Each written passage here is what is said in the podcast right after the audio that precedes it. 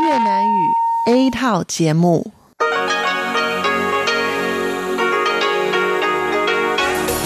Đây là Đài Phát thanh Quốc tế Đài Loan RTI.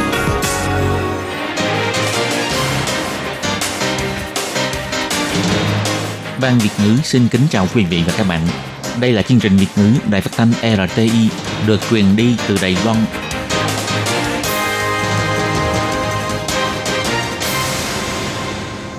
Các bạn thân mến, Hải Ly xin chào các bạn. Hôm nay Chủ nhật, ngày 29 tháng 9 năm 2019, tức ngày 1 tháng 9 âm lịch năm kỷ hợi. Sau đây, mời các bạn đón nghe chương trình phát thanh tiếng Việt của Đài Phát thanh Quốc tế Đài Loan RTI với các nội dung như sau.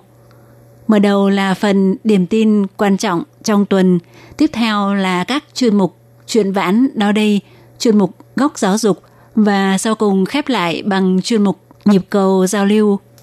Các bạn thân mến, trước tiên mời các bạn đến với phần điểm tin quan trọng trong tuần và xin mở đầu bằng nội dung tóm lược.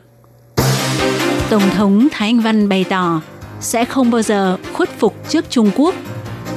Quân đội Trung Hoa Dân Quốc chứng thực việc mua pháo tự hành M109A6 để giúp nâng cao sức mạnh chiến đấu. Cô Dương Bội Hy được trao giải thưởng nhà giáo ưu tú giàu lòng nhân ái. Bỏ 6 thói quen xấu để kéo dài tuổi thọ cho điện thoại di động. Đài Loan bị từ chối tham dự ICAO. Các nước bang giao kêu gọi Đài Loan tiếp tục nỗ lực.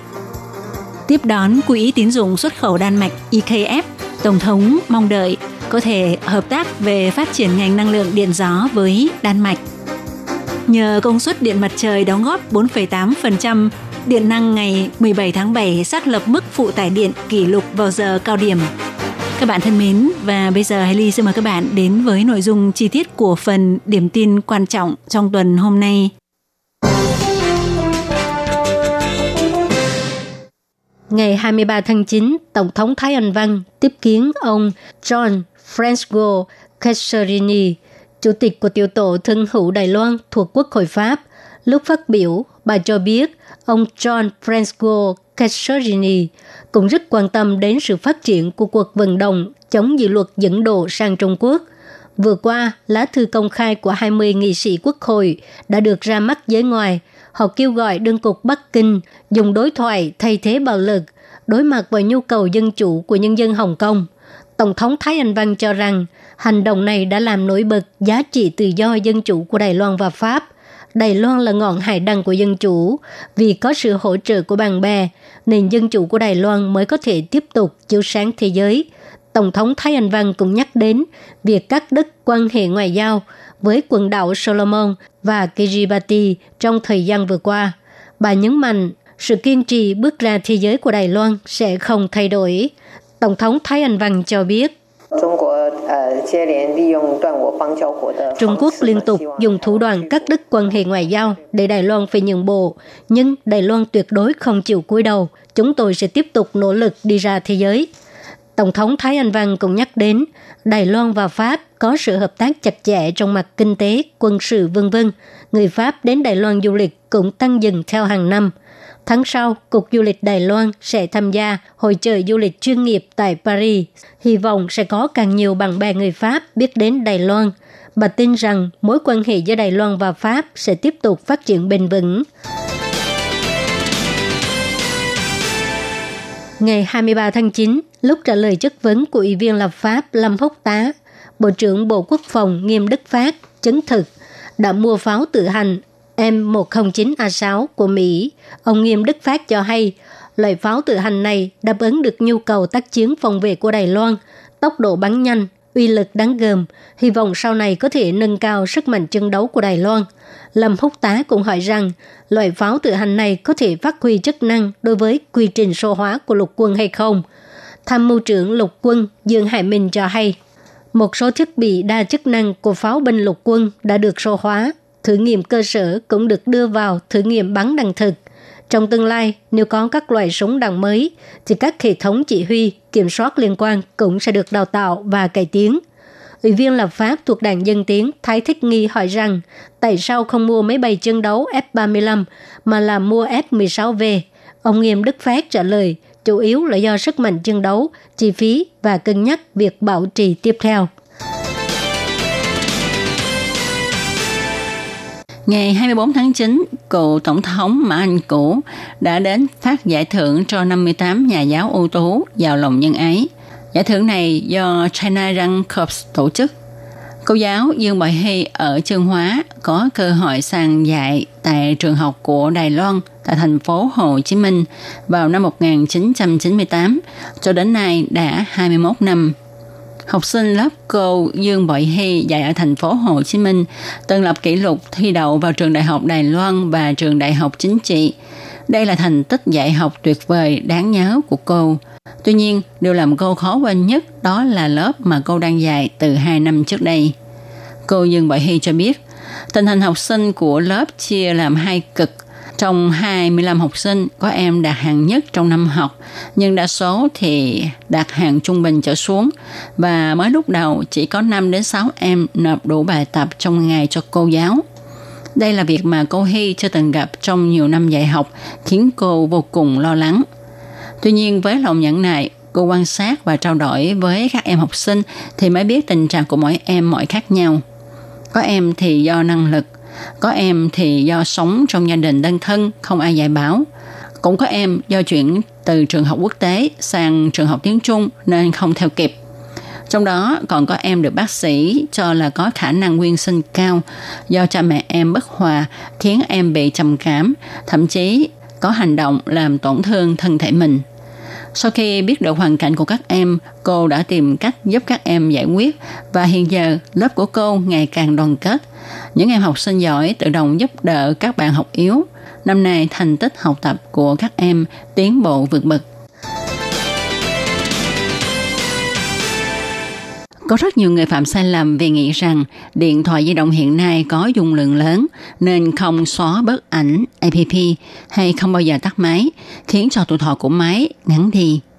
Một anh cho biết tôi không bao giờ tắt máy cả. Ngoài hai thói quen này ra, nhiều người cũng mắc sai lầm về sạc pin điện thoại, đó là khi pin còn dưới 20% mới sạc hay dùng dây điện không lai lịch để sạc pin điện thoại sẽ khiến cho điện áp không ổn, làm pin lão hóa. Lại có người không biết là khi sạc pin thì nên gỡ bỏ ốp lưng điện thoại vì cho rằng không ảnh hưởng gì. Chuyên gia cho hay, sạc pin mà không gỡ bỏ ốp lưng điện thoại sẽ ảnh hưởng đến việc tỏa nhiệt của máy. Vì khi sạc pin, máy sẽ nóng lên khá nhiều, từ 5V lên đến 12V, thậm chí hơn 30V. Nếu máy không tỏa nhiệt được thì sẽ gây hại đến linh kiện và pin.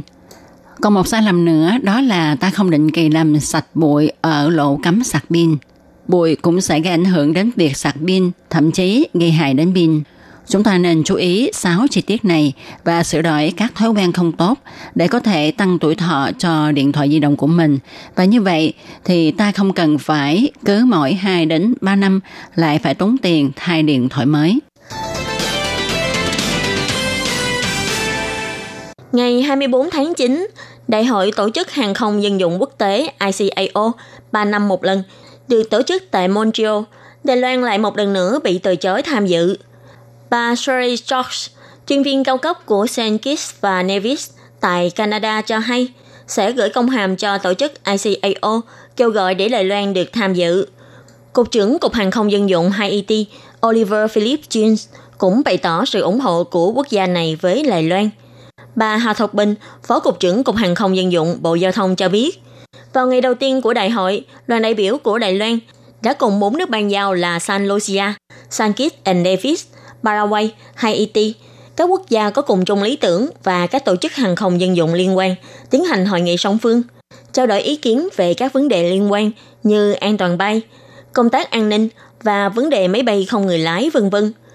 Bà George cũng dẫn đoàn tiến hành hội đàm song phương với đoàn đại biểu Đài Loan.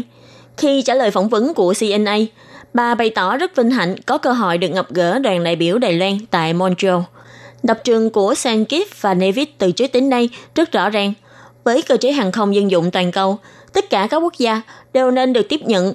Bà George chỉ ra, Sankip và Nevis cho rằng vì an toàn bay, vì sự an toàn của hành khách, Đài Loan cần trở thành thành viên của Tổ chức Hàng không Dân dụng Quốc tế. Tất cả các quốc gia đều nên được tham gia, có như vậy mới có thể đảm bảo an toàn bay. Bà cho hay, trong quan niệm của tổ chức ICAO, không nên bỏ qua bất kỳ quốc gia nào. mọi quốc gia trên thế giới đều phải cùng nỗ lực để đảm bảo an toàn bay. Bà Hà Thục Bình, Phó Cục trưởng Cục Hàng không Dân dụng Bộ Giao thông cho hay, hội đàm song phương lần này chủ yếu nói rõ mục đích đến Montreal lần này của Đài Loan. Đoàn đại biểu các nước đến tham gia hội đàm đều đồng tình cao độ việc Đài Loan tham dự vào ICAO.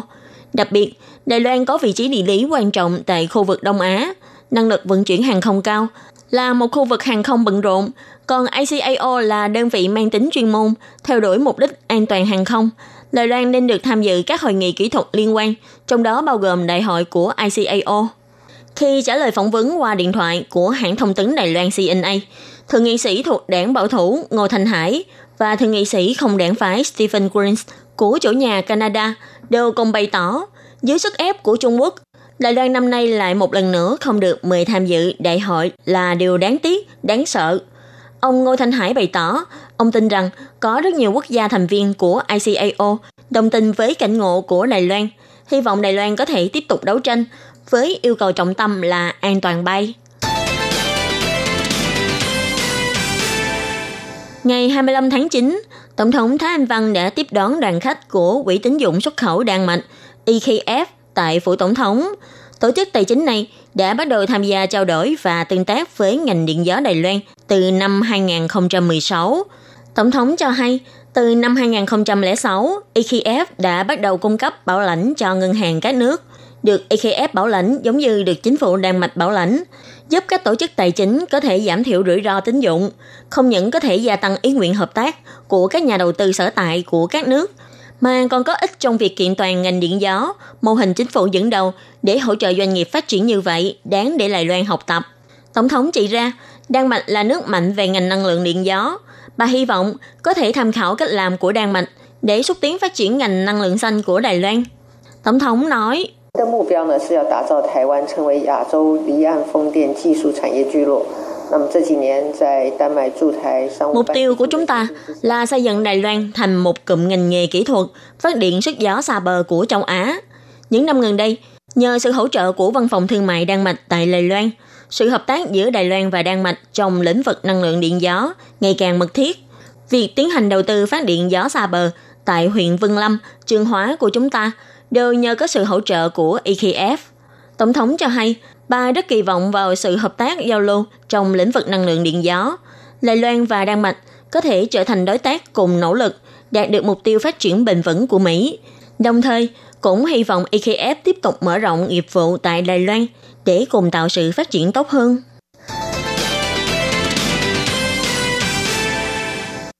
Ngày 26 tháng 9, Bộ Kinh tế báo cáo việc xác lập kế hoạch mục tiêu 6,5 gigawatt điện mặt trời năm 2020. Bộ Kinh tế nêu ra, Đài Loan sẽ dựa vào ba trục chính để thúc đẩy kế hoạch mục tiêu, lần lượt do chính phủ trung ương và chính quyền địa phương cùng nhau đẩy mạnh, kết hợp nhiệt điện giữa khu công nghiệp và ngành gia súc, nông nghiệp và ngư nghiệp. Thủ tướng Tô Trinh Sư nghi nhận báo cáo sau đó đưa ra chỉ thị. Theo số liệu của công ty điện lực Đài Loan, Ngày 2 tháng 9, nhờ năng lượng điện mặt trời sản xuất tại Đài Loan đã đóng góp tới hơn 2 gigawatt, chiếm 5,8% tổng lượng cung cấp điện, đã vượt hơn lượng điện cung cấp của hai tổ máy của nhà máy điện hạt nhân số 1 và nhà máy điện hạt nhân số 2. Thủ tướng Tô Trinh Sương cho biết, con số này là mọi người cảm thấy phấn chấn. Đây cũng đánh dấu một mốc quan trọng trong công nghệ quang điện. Thứ trưởng Bộ Kinh tế Tăng Văn Sinh sau buổi họp báo nêu ra, ngày 2 tháng 9 là ngày cung cấp điện có tình trạng tốt đẹp, Ông cho biết như thế này. 那我就挑最严峻的一天来跟各位说明。今年的七月十七号是台湾历史上 Tôi 的 xin 负债 chọn 减 một trường 重 hợp đạt mức thách thức cao nhất để giải thích với quý vị. Ngày 17 tháng 7 là ngày cao điểm sử dụng công suất phụ tải điện cao nhất lịch sử của Đài Loan, đạt 37 triệu 380 ngàn watt điện. Vào ngày hôm đó đã đạt mức đóng góp 4,8% công suất điện mặt trời cho Đài Loan, là mức cao mới trong lịch sử. Chúng tôi nghĩ rằng với sự bứt phá kỷ lục này không có gì đặc biệt phải nói, bởi vì năm 2020 vẫn có thể tiếp tục phá vỡ kỷ lục. Tiếp theo đó là vào giờ cao điểm, thông qua chức năng phát huy của năng lượng mặt trời sẽ tiếp tục đột phá xác lập một kỷ lục mới hơn nữa. Các bạn thân mến, cảm ơn các bạn vừa theo dõi phần điểm tin quan trọng